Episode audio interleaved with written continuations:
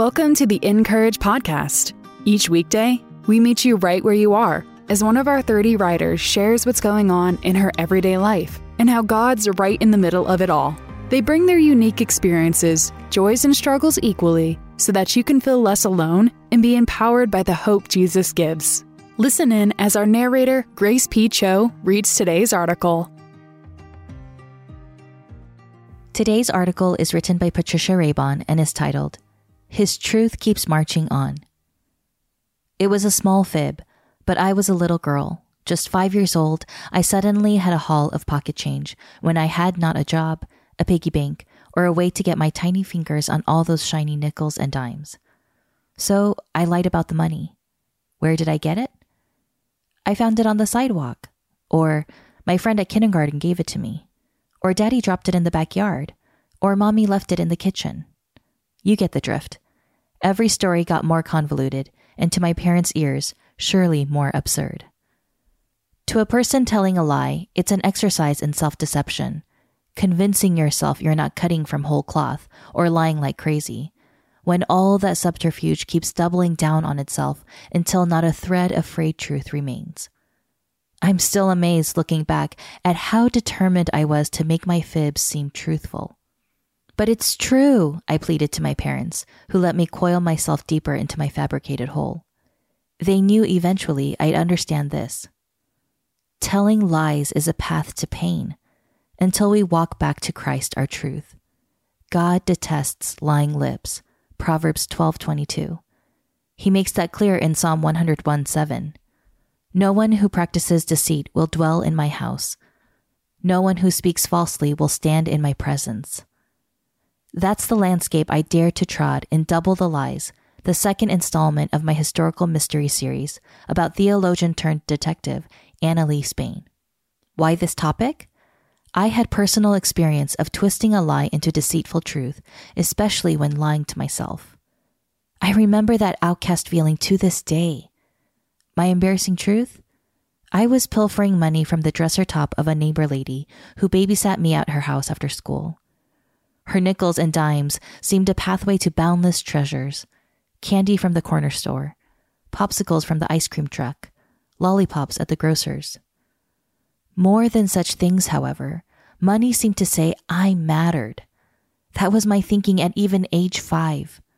I'm intrigued indeed how false thinking from my childhood became a plot lesson in the grown up story of my new mystery, Double the Lies. When I suggested that title to my editor at Tyndale House, she loved it immediately. We hadn't yet agreed on the entire plot, but we both felt certain that a mystery involving lies could take the story to places every soul has gone, into the mire of deceit, and then shine light on how to climb our way out.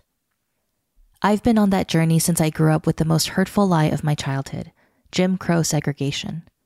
Colored people like me were declared the awful worst.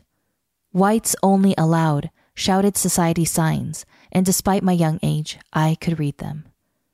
To borrow a religious term, I was baptized into the fire of this fight, trying to prove myself greater than such awful untruth, while my wise parents invited me to come clean first about my own.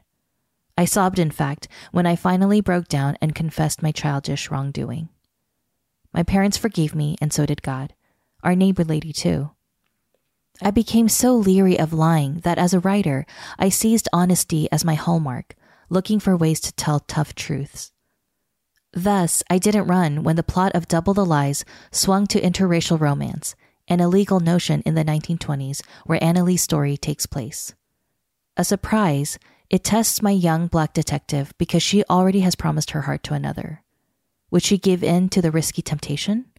Or tell the truth that she was flattered and attracted by it, a distraction she had to confront to solve the real crime. William Shakespeare had a phrase for such courage Oh, while you live, tell the truth and shame the devil. He wrote that for his popular wartime play, Henry IV, Part 1, where his brave hero, Hotspur, declares his command over Satan by simply shaming him. How? By speaking truth. What a powerful way in our age to beat back conspiracy theories and falsehoods. Yet the best tactic to conquer a lie? Lift up the one who is our truth. In Jesus' own words, I am the way and the truth and the life. No one comes to the Father except through me. John 14, 6. My little detective learns that the hard way. But finally, she prays a humble prayer, simply asking God for help. As she wonders, maybe those are the prayers God answers first, honest ones. Soon indeed, she's free to solve the mystery. If her journey sounds intriguing, I invite you to dive into her story to see what you discover, perhaps about yourself. Meantime, may we never doubt that the whole truth is never far. His name is Christ, and his truth keeps marching on. That sounds like a battle song, and maybe it is. More than all, however, his truth marches us toward his forgiving, accepting love. For me, for you, for all.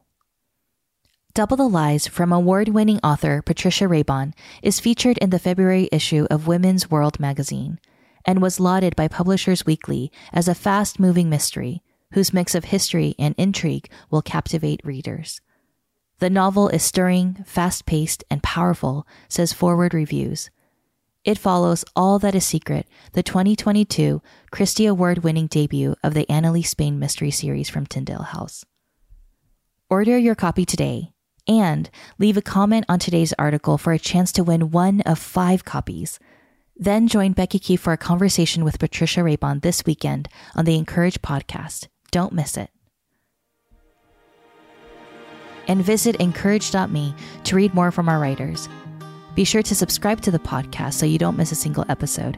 And we'd also love to connect with you on social at Encourage.